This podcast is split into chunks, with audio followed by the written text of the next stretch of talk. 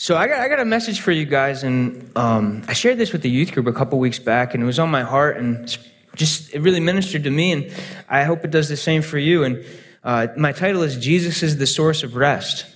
Jesus is the source of rest. And as I was thinking about this, I thought about Sunday afternoons. That's usually the most restful time of the week for me. And I don't know what it is about Sunday afternoon. Does anyone ever take a Sunday afternoon nap? Anyone ever taken a Sunday afternoon nap?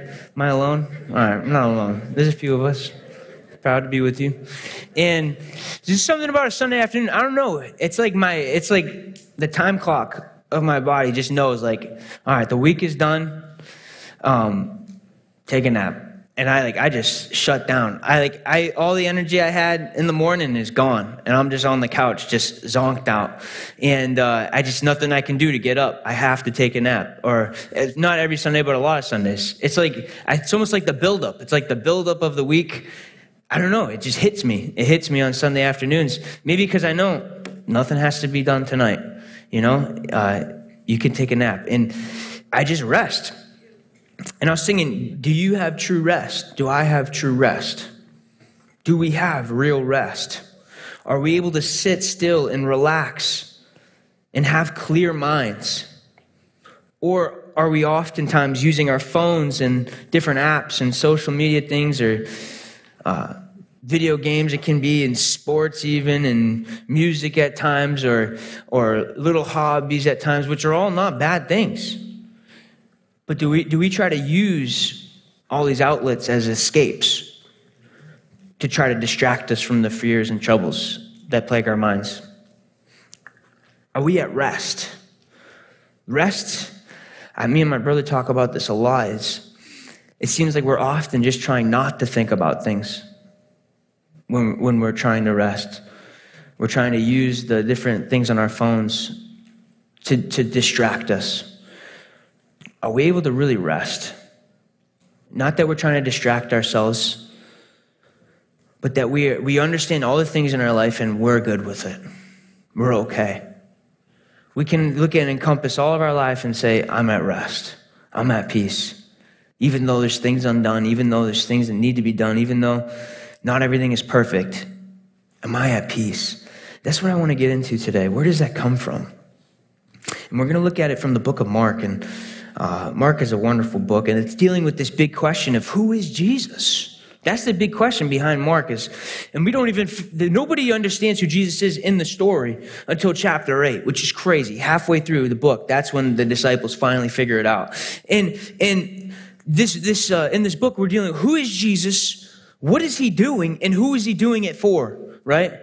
And this, this book is, it's incredible leading to the cross. And, and it starts out with, Jesus, he, he comes from the Father. Right? Well, Jesus, it, it introduces Jesus as the Christ or the Messiah, the anointed one, the Savior. He's the awaited King of Israel who's coming to satisfy the desires and the brokenness of the kingdom of Israel, but also of the world. And, and, and so when they heard Messiah or, or Christ, they would have, all these things would have came back. This is the one we've been waiting for. And then Mark starts laying out the story and, and, Jesus, he goes into the wilderness. Jesus goes into the wilderness and, and, he's there for 40 days and he's fasting and, and, he's being tempted by Satan. And I don't know if you knew that it, there's another group of people that went into the wilderness, not for 40 days, but for 40 years. But they failed. They failed. Instead of honoring God and serving God and, and, and, and being tied to Him, they, they complained and they sinned. They, they even rejected God. Just as the relationship was being established, instead they started worshiping a golden calf that they built out of their, their gold jewelry, right? And, and on the first day of their relationship with God, they failed in the wilderness. But not Jesus. He succeeds he, and then not only that, but the, there's another person, there's other couple people that were tempted by Satan face to face through the form of a serpent. Adam and Eve, the first humans, and they failed. They, they succumbed to the temptation. They thought they could become like God. They chose themselves over God. And in so doing, they broke themselves. And, and we see this Jesus is greater than the people of Israel as well as the whole nation, right? He, he did what the nation could not do. As an Israelite himself, he is the true Israelite. He is the true Israel, right? And not only that, but then we see the, uh, the, the, the Adam and Eve. Jesus is the ultimate human. Where they failed to obey God and, and, and resist temptation, Jesus succeeded. He's the ultimate human who is able to not succumb to Satan. He's the only one who's able to resist sin. Mark is setting up the story. Who is Jesus? Jesus is the Son of God who's come to not fight the present enemy of that time, Rome, and all the other nations, to set up a geopolitical nation, uh, to, to rule a world from Jerusalem and destroy everybody else. That's what a lot of the people back then were thinking would happen from the Messiah. But instead, Jesus came as a suffering servant to defeat a bigger enemy, Satan and sin, to conquer what has been conquering people since the beginning of time. Jesus had bigger things on his agenda the first time he came. And I'm thinking about this. What is happening so that we can find rest? Jesus didn't just come so that life would be perfect. Jesus came to bring eternal life. Right? And, and, and he's, he's coming to defeat sin, but why? to restore the relationship that sin has broken. And so Jesus comes on the scene. He goes into the wilderness. He's, he, he does what Israel could not do, and he does what Adam and Eve could not do. And then he's baptized by John the Baptist. And it says that the heavens opened, and, and God said, This is my beloved Son with whom I am well pleased. And the, and the Holy Spirit descended on him like a dove.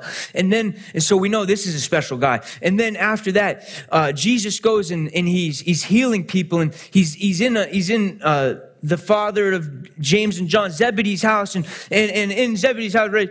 Actually, I hope, yeah, I'll have to double check that. But he's in a house, and and uh, there's, some, there's a paralyzed man, and his friends can't get to Jesus because there's such a giant crowd around them, and and, and so he they come, they lower the, the man through the uh, through the roof of the house to Jesus.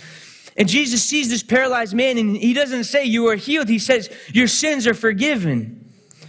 And I think it outlines to us what is Jesus' main priority. It's not just meeting physical needs in the moment, but it's meeting the spiritual need that broke us from God. And so he says, Your sins are forgiven. And the Pharisees, who are the religious leaders of that time, right? They're, they're supposed to be the ones who, who, who are models of how to live for God.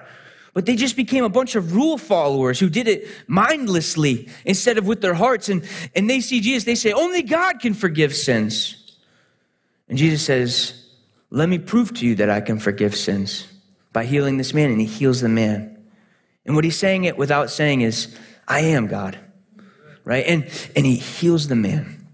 And then not only that, but then Jesus goes and he finds Matthew, a tax collector, who everybody in that whole society hated. He, he collected taxes for Rome. Rome was the oppressor of Israel. They were the dominant force that was in charge of the region. And, and nobody likes paying taxes, right? But this guy, what tax collectors would do back then was take a little bit for themselves as well. And what would end up happening is they would take a lot of it for themselves take more than they needed, more than was supposed to, and people hated him for it. And so they hated Matthew. He was an outcast in his society. And, Matt, and Jesus goes to Matthew's house and he's eating dinner with him and his friends, sitting with the hated people of, of the Jewish society. And, and the Pharisees say, What are you doing sitting with sinners? Don't you know who these men are? And Jesus says, I came for the sick, not for the healthy. I came for sinners. Jesus came for sinners. And then we have another, another episode where he comes to uh, tension with the Pharisees and the Pharisees, as well as John's disciples, they, they fasted. They abstained for food and instead prayed and devoted themselves to God, right? Which is a good thing. And, and in the law of the Old Testament, there's one or two days where you are supposed to fast, especially the Day of Atonement, right? And it was a way to remember your sins and, and, and to rely on God. That we, we don't depend on food, but we depend on, we depend on God even more. It was good, but the Pharisees, they took those that one or two times they were supposed to fast a year and, and they turned it into twice a week. So they fasted a hundred times a year to prove how holy they are. Not out of, not out of a heart of dependence on God. And so they come to Jesus, they say, you don't even fast. You don't even fast. Your disciples don't fast. Why is that? And Jesus breaks down the reason for fasting. Fasting is for it's we do it out of a longing for God. That we know that we're broken and we need him. We don't have him fully yet. We don't see him face to face yet. We haven't experienced the perfect the perfect heaven that we're promised. And so we long for him. We long for his justice, his peace. We long for that relationship even more. But the Pharisees, they were fasting, and, and Jesus says, Why would they have to fast if I'm here? What they're longing for is with them. The whole reason of fasting is, is to show your longing for God, to rejuvenate your heart for the God. And, and there's no reason to fast if you're there, if He's with them, because He is God. It would be like having a picture of your loved one, and, and, and even when you're with them, you're just looking at the picture. No, that'd be crazy. You put the you put the picture up at your work or at your office or maybe in your car so that you reminds you of them. But you don't look at the picture of them and talk to the picture when they're standing right next to you, right? Fasting shows our longing for God. So the Pharisees aren't fat. I mean, the Jesus' disciples aren't fasting because they're with him. And, and, now we get to this, and Jesus is flip flopping their whole idea of, of serving God, of, of living for God. And he's showing them the true intention of the Old Testament. That we, that we are to be, right, that we are to love God with all our heart, mind, soul, and strength, and love our neighbor as ourselves. That's, I mean, that's the breakdown that Jesus will give us. And, and he's showing them that there's something beyond what they've experienced so far. And we get to this passage we get to the passage on Sabbath in chapter 2, verse 23. And just know this that there's a tension that's building between the Pharisees and Jesus. The people who should be serving God the best are rejecting him the most. And, and what is going to happen as this comes to a head? Verse 23 On Sabbath, he was going through the grain fields, and as they made their way, his disciples began to pluck heads of grain. And the Pharisees were saying to him, Look, why are they doing what is not lawful on the Sabbath? He said to them, Have you never read what David did when he was in need and was hungry? He and those who were with him, how he entered the house of God or the temple in the time of Abiathar, the high priest, and ate the bread of the presence, which is, is not lawful for any but the priest to eat, and also gave it to those who were with him. And he said to them, The Sabbath was made for man, not man for the Sabbath. So the Son of Man is Lord even of the Sabbath. The Pharisees knew the law, and they made new laws. They knew it was not lawful to work on the Sabbath. They were not supposed to do that. And so they created all kinds of laws that would outline what is the work, what is considered work or not. And one of those laws that they created was harvesting grain. You weren't allowed to do that on the Sabbath. So when they see Jesus work, working by taking grain off the you know, taking grain, I don't know what grain is on, off the grass, I guess, to, to eat, they, uh, they're like, he's breaking the law. Him and his disciples are breaking the law. And Jesus reminds them, Do you not know the story of David, King David, the greatest king of Israel who lived? What he did? He went not just plucking grain off of, off of, a, off of a plant, but he went and he went into the temple and took the bread that only the priests were allowed to eat, the bread of the presence. Jesus is showing him that the true intention of the law was not to follow rules. The true intention of the rules of the law was to give us a life that would be overflowing with joy and blessing and draw us close to God. And so the rules are meant to, to, to, to be a, oh, don't do this or you're a terrible person. It's, you can't do this. You are a terrible person, but God is great. You didn't see that one coming. But, right? But, no, to say that we could never measure up, but Jesus is showing the true intention of the law. It was meant to draw us close to God, to teach us the character of God. It wasn't meant to keep up, put up boundaries to prevent people from, from doing what they had to do to live, to survive. It was meant to, to, to, to save life, not end life, as Jesus said. And not only that, but Jesus is comparing himself to David. He's saying, Look what David did. How could Jesus say that? David was the greatest king of all time of Israel. Jesus really saying, There's someone here who is greater than David. He's calling himself the Lord of the Sabbath. Jesus is, is setting up who he is. He has the right to eat the grain. And the, the right to eat the grain is what God wanted because it saves a life, it doesn't end a life. Right? And he's saying this the intention of Sabbath was not made, uh, was not Sabbath for man, but man for Sabbath. God instituted Sabbath so that people would have rest from their work and time to devote to Him, to be close with their families and enjoy a moment and sit back and rest in what all that God has done. And we're going to dig a little deeper into that, but I want to keep reading chapter 3, verse 1. Again, he entered the synagogue, and a man was there with a withered hand, and they watched Jesus to see whether he would heal him on the Sabbath, so that, so that it's telling us why are they watching Jesus? So that they might accuse him. They do not have the best intentions. And he said to the man with the withered hand, Come here. And he said to them, Is it lawful on the Sabbath to do good or do harm? To save life or kill? But they were silent. They knew the answer. They didn't want to give it because it didn't line up with what they wanted. And he looked around at them with anger, grieved at their hardness of heart. Why is he grieved? Because they would rather kill life than save life on the Sabbath. They would rather people suffer on the Sabbath just so that they could say they followed a rule rather than doing what the Sabbath was intended in the first place. Jesus, he was grieved at their hardness of heart and said to the man, Stretch out your hand. He stretched it out, and his hand was restored. The Pharisees went out and immediately held counsel with the Herodians against him, how to destroy him. What did the Pharisees do when they saw the kindness of God? because it didn't line up in what they thought should be done. It didn't line up with their rule following. They go to the Herodians, who are actually their like enemies. The Herodians were a political class of people who were allied with Rome. Pharisees hated Rome. They were hoping for a Messiah who would defeat Rome. And here they are going to the Herodians to do what? To plot the murder of a man who just helped somebody. Who disobeyed the Sabbath? It wasn't Christ. It was not Christ. What was Sabbath intended for? Where is Jesus getting all of this?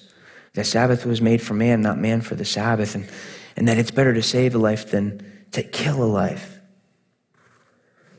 I think he's looking at all of the Sabbath of the Bible. Sabbath began it was first instituted by God on the seventh day of creation. He created the world, He created the heavens in six days and all that was in it. And then on the seventh day, it said He stopped working and He rested. What does that mean? That God never did anything again? He never planned on lifting a finger again? No. That the work of creation was done and now entered a new season of time that was about enjoying and relating with His creation that was about interacting with, with his people that he made. It was now about resting and, and, and being satisfied with what he had done and enjoying it with Adam and Eve and their descendants. It wasn't about the ceasing of all uh, work. It was about the new beginning of a new type of living, a living that was that was uh, embodied with rest that now we lived lives of rest in all that we did. It actually, in, in the first six days, it says there was morning and night, right? And then in the last seventh day, it never says there was morning and night. Why? Because many scholars believe because the Sabbath day was not supposed to be one day, it was supposed to be a continuing time. It was never supposed to end. They were supposed to live in Sabbath rest for the rest of time. People with God, enjoying His creation doing what he asked them to do, being close and near to him. It said that God walked in the garden with them. They lived with God, they lived for the purposes of God. They were satisfied in God, they had all they needed. They were to live in Sabbath rest, but sin broke that relationship. And then, many, many, many years later, as we get to Moses, as we just see the downfall of humankind and violence and corruption expands greater and greater and greater. God restarts with Noah and then it gets worse again and greater and greater and greater. We get to Abraham and there's a promise for one day that God, his people, his family will be a blessing to all the nations. They'll have a land and, and they'll be a great nation. And, and then we get to his descendants, the people of, uh, of Israel and Moses leading them into the wilderness out of slavery from Egypt and, and they're walking to the promised land. And in the wilderness, this band of slaves that God has called out, he's made them his own and he's, he's, he's uh, organizing them as a people by giving them his law and giving them his instruction, really just giving him his, giving them his character. And, and, and what we see is that he institutes Sabbath on the seventh day of the week, right? One of the Ten Commandments, they were to stop working. And it was a way to recognize that their lives did not depend on themselves, but they were to stop and depend on God on the seventh day. And it was also a time to enjoy all that they worked for the first six days. All of the grain that they gathered and all of the houses, maybe the house that they worked on and, and all of the different jobs that they did, they were able to stop and enjoy that work on the seventh day. It was a time not to stop and sit in the room in the dark. It was a time to, to, to enjoy and delight, not just in what, in their families and, and in their, uh, in their community, but with God. It was a time to read the law to their children, and, and, and, it was a time to, to, to think about God and sing and sing the different hymns, and it was a time to be with Him. Right? It was a time of Sabbath rest, that seventh day that God had instituted right? With the, with the Ten Commandments. And we see that the people, as years would go by, they failed to keep the law that God had instituted. And they even failed to, to, to take advantage of the day of rest because they didn't depend on God, they depended on themselves. And as years would go by, God said, I'm warning you, I will, you will be punished if you don't stop because we made a promise in Sinai. We made a promise in the covenant that if you obey my laws and keep them, you will be blessed. But if you don't, you will be cursed and you will be exiled. And God prolonged it, but he eventually had to exile them. And they no longer enjoyed Sabbath rest. It's actually so cool. In the prophets, it says that, that the land now had Sabbath rest from the people because they wouldn't obey the Sabbaths. And then, and then we see that the prophets begin to, as they're in exile and they're broken, Jeremiah and Ezekiel and Isaiah and Zechariah and Amos and, and all these prophets, they begin to prophesy about a future time, about a time where they would experience Sabbath rest about a time where, where there would be enough food to eat and there would be justice and, and, and there would be um, a nation and there, they would be uh, have a king who loved them and did the right thing and, and, and it would be a time where they would obey the sabbath and, and all these different things and, and they, had a, they had a future vision from god of, of what life could be like of what life will be like after the exile after the punishment. And we find in jesus the beginning of that fulfillment. That Jesus, as he comes and as he goes into the wilderness to defeat the thing that started this, to defeat the sin which first broke the relationship in the Sabbath rest. And, and Jesus, as he began to heal, giving windows of heaven, showing people that, that suffering and pain and, and sickness will not last forever, though it is here and now, and we face it, and it's brutal. It is not something that we will experience for all time. Jesus is giving us windows, snapshots of what the future holds to draw us close to Him and trust in Him. The main command of, of the book of Mark is found in 115, chapter 1, verse 15. Believe and repent. Believe and repent.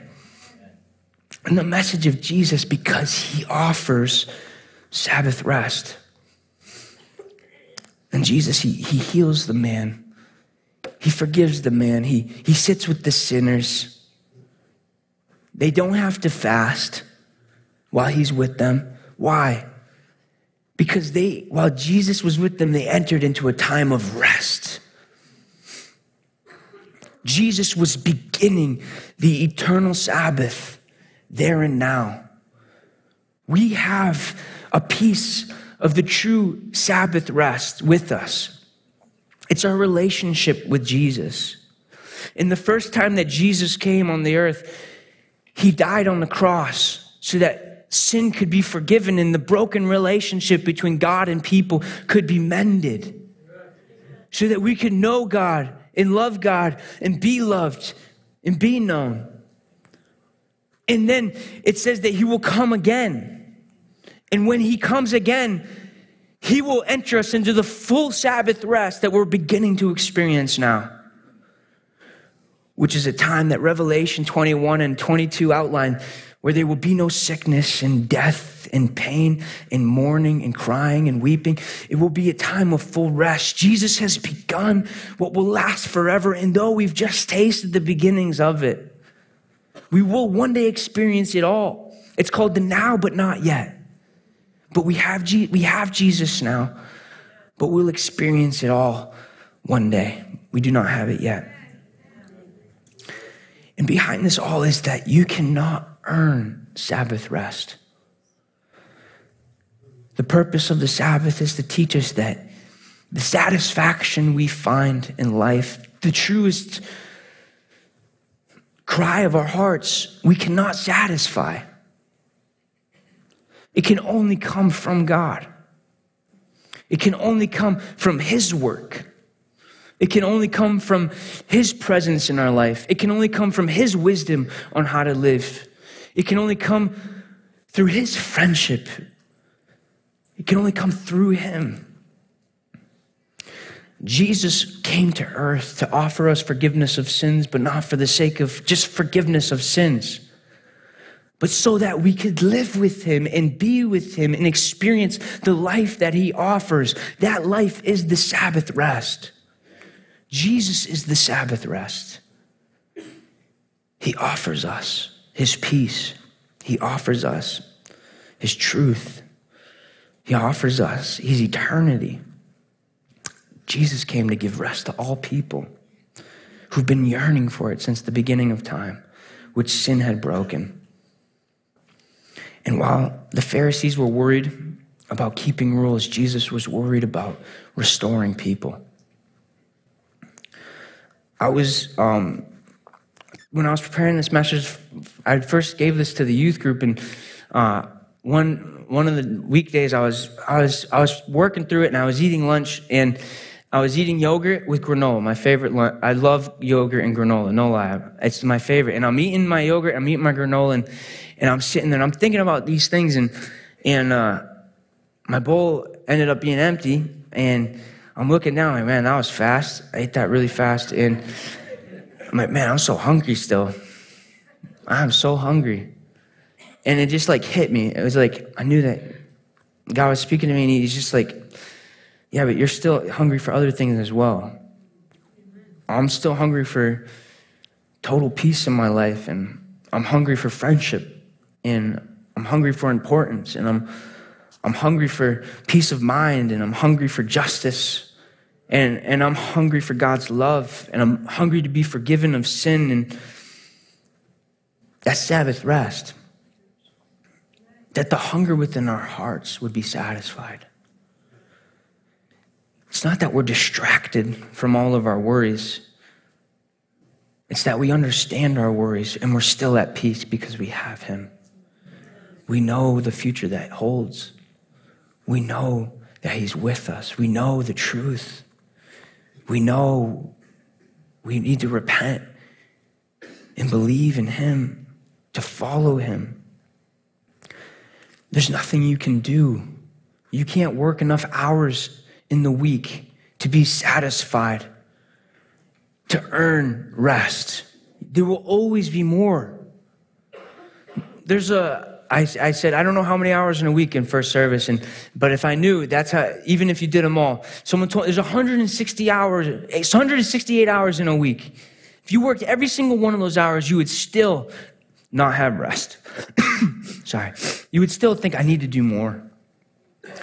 It doesn't matter how well you, you, you serve your family and how many meals you cook or how many, how many things you do around the house or, or how many bedtime stories you read or, or whatever it is, you still will not be satisfied. You'll still be hungry to be better, to do more. You'll say, man, I, I just, it's not enough.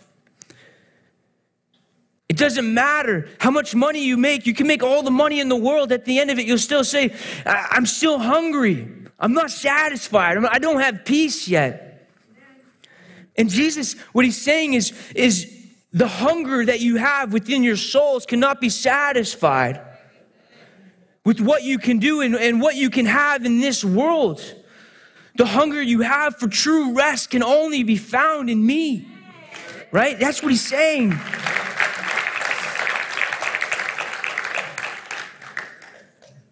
That we would look to him and we would see the life, the death, the resurrection, and the ascension of Christ, and we would know that he's with us even now.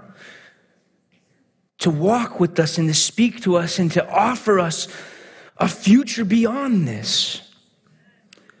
We haven't experienced true rest, yes, yet. We've experienced a taste of it that our sins would be forgiven and that we could talk to God and be sure of our future. But the future still awaits. In, in the pains of life, the pains of sin, the pains of suffering, the pains of sickness, the pains of death, it will come to an end. And the joy and the strength and the, and the peace that we have is tied to the, the trustworthiness of Jesus. That He is my Sabbath rest, not, not, not just yet, not just now, but forever. And what are these sources of unrest? I thought of the family pains. I, have just seen in my own experience just how many kids are out there who have broken parents. Just they, they deal with brokenness in their homes, whether it be abuse or unlove or neglect. And or maybe just whatever it might be and i see that these parents i mean these kids they they have a pain that not everyone can understand. And there's a brokenness because of a lack of love in their lives. And my heart goes out to them because it's only jesus that can heal that pain and surround them with people who love him and will love them and I think of the different foster families that I know even in this, even in this church who, who are offering Sabbath rest to these kids who are loving them in the broken situation that they're in. Jesus is using them to bring Sabbath rest, to be a glimpse of the rest that he'll offer forever.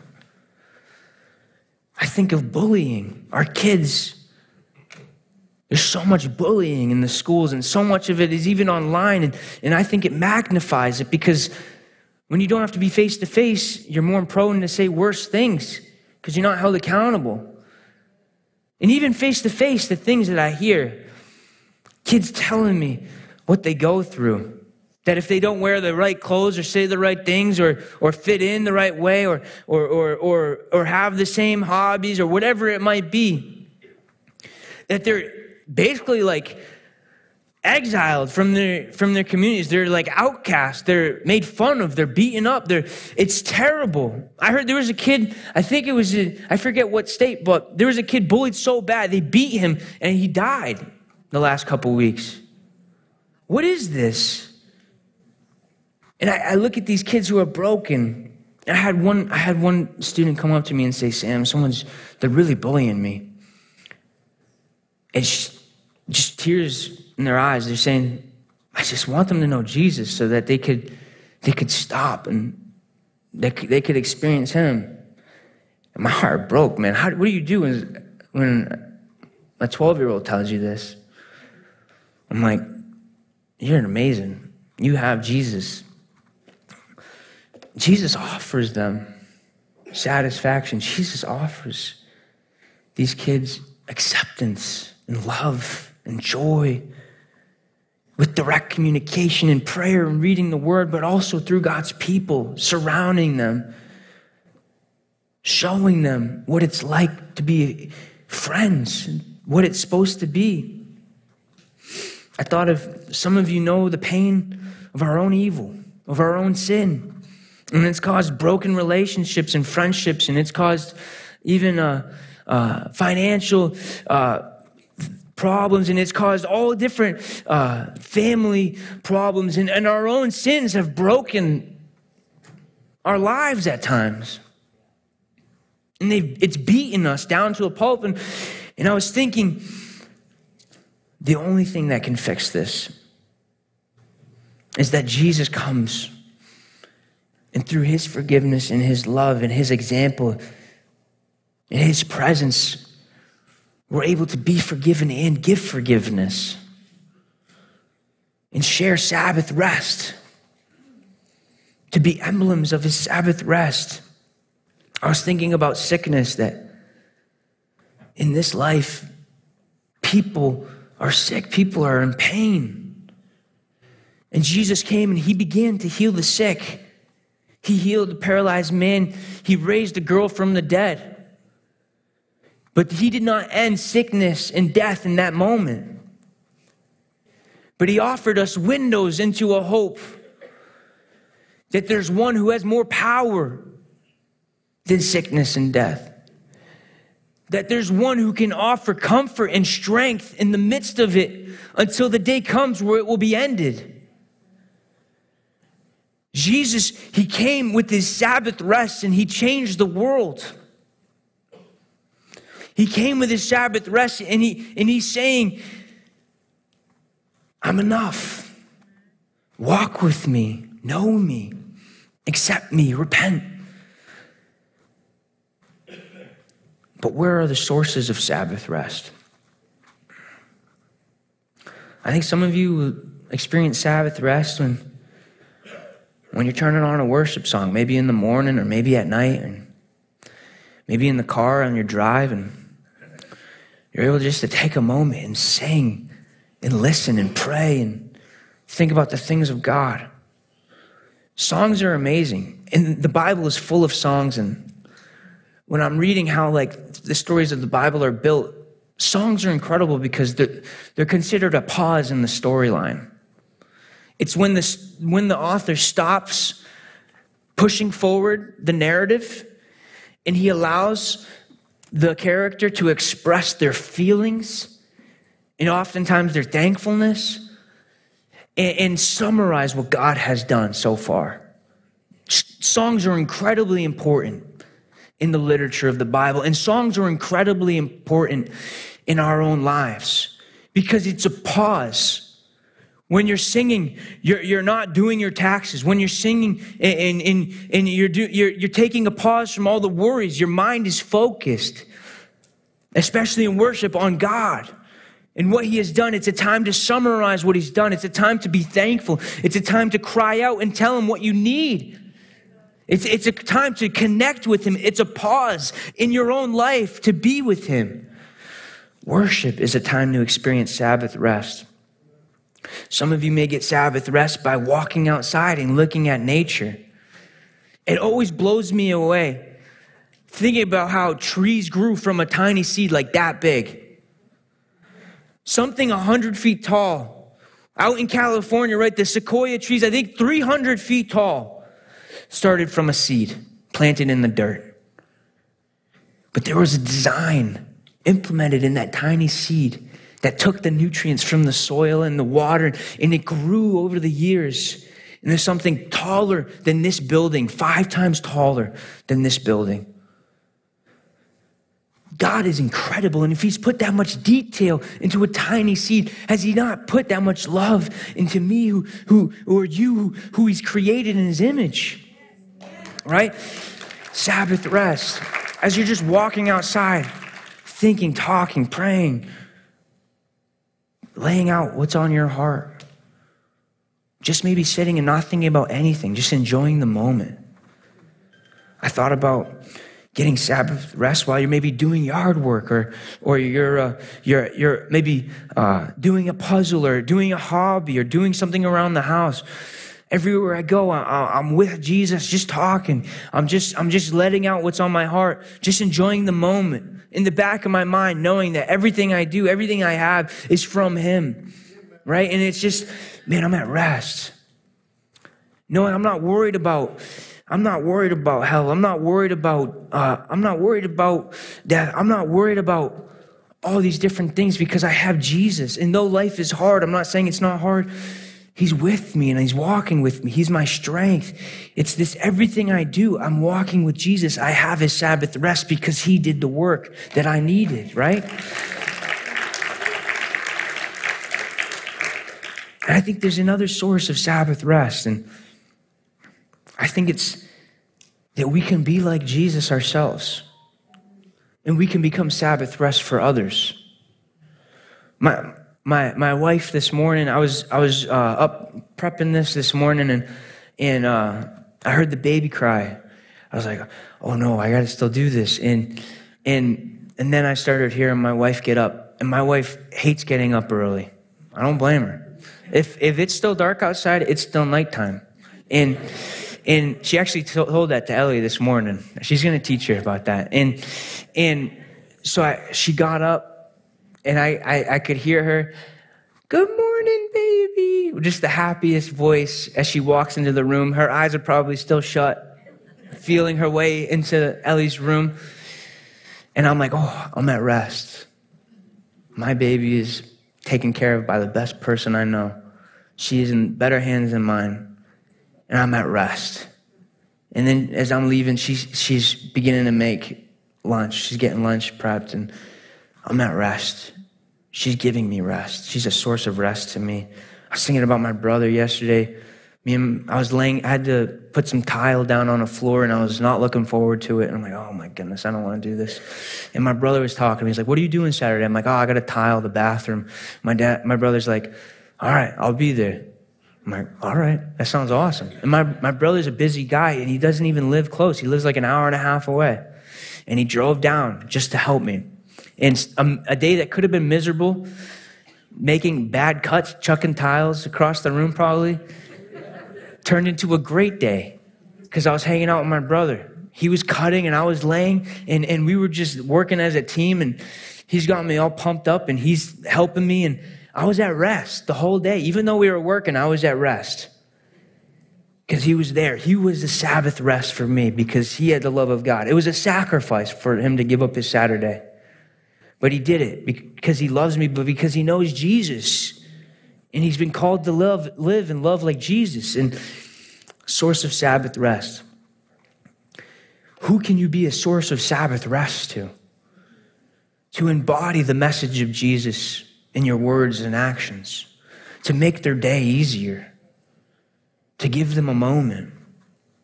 And at times, I know I, and as well as you, we lay in bed with our eyes open, thinking about all the worries of life, and they're real and they're, they're heavy. I don't want to diminish them at all. It's our life we're talking about. And, and we're up thinking about the ones we love. And we're up thinking about the things we need to do, and we're worried ah, maybe I should just get up and do it. Maybe I should just get up. And, and I think Jesus is saying to us, there's nothing you can do to earn Sabbath rest. Sabbath rest comes from believing and repenting in me. Sabbath rest comes from knowing me. Sabbath rest comes from surrendering to the Word of God and saying, God, I'll allow it to change my life. Sabbath rest coming, comes from knowing there's nothing I can do that will satisfy all the desires in my heart, but God will. God is enough. And you fall back asleep. God cares deeply for us. We're simply just workers of God. We're simply just children of God, servants of God. We are His people. And Jesus came for us as he came for others so that we would experience him in his Sabbath rest. So that we wouldn't just have to distract ourselves with different ways of entertainment or hobbies or and I'm not saying those things are great when we're in the right mindset, but when they just become escapes to our real troubles and worries. That's not rest. True rest is when you know everything in your life and you're still at peace. You're not trying to forget things and escape things. You're taking a break from things because you know God is good enough and He's with you. Do you have Sabbath rest? Jesus came to offer us right now a restoration of the relationship that was broken, to know Him even in the troubles of this life. But He's coming again one day to offer us a restoration of this world where the troubles and the pain and the brokenness and the sin and the death and the tears and the mourning will not continue. And we live with that hope every day. I'm going to invite the worship team up. My request is this that you take a moment. You take a moment through the week. It doesn't have to be on Sunday, but Sunday's a great day. It could be on Saturday, it could be any day. And you take a break and you sit in God's presence. Whether you're walking, whether you're doing a chore, whether you're, whether you're, uh, whatever it might be, driving, and you, you recognize that Jesus is enough. And you take all of the different worries of your life and you put them into perspective with the promises of Jesus that He's with you, that He's promised to, to walk with you, that He's promised a future one day where it will, the troubles will end. And you take your problems and you put them into perspective, not to diminish them, but to recognize that Jesus is greater, that Jesus is near, that the invitation is open. Enter into the rest of Jesus. He is the true Sabbath. Let's pray. Father, we come before you and we offer ourselves. And God, in return, you offer us rest. That God, you forgive sin. We couldn't earn it, you did, and you give it freely. And that God, you promise us eternity with you, and we couldn't earn it, but you give it freely. And God, you're with us every moment of every day for the rest of our lives. And we couldn't earn it, but you give it freely. And I pray, dear Jesus, that we would live lives of rest, even in the unrest of this world. That we would be living prophecies of a future day. That we would be living examples of you that would inspire others to join. God, give us rest. We need you, Lord. Bless us this day. And, and if today you're saying, I want that rest, but I don't know Jesus yet, I don't I haven't believed and repented. Well, then all you have to do is believe that Jesus died on the cross, that he rose again, and he's alive today, and he did it for the forgiveness of your sins, and that he's with you every step of the way, and you repent of your sin, and you say, Jesus, forgive me of my sin. I'm sorry for what I've done, and, and I want to become more like you. He forgives you. But let's just say a prayer. If you want to repeat after me, just to, to make it a moment, repeat after me. Dear Jesus, forgive me of my sin. I believe in you. I trust in you. I want to know you. Lord, may I have your rest. Amen. Amen.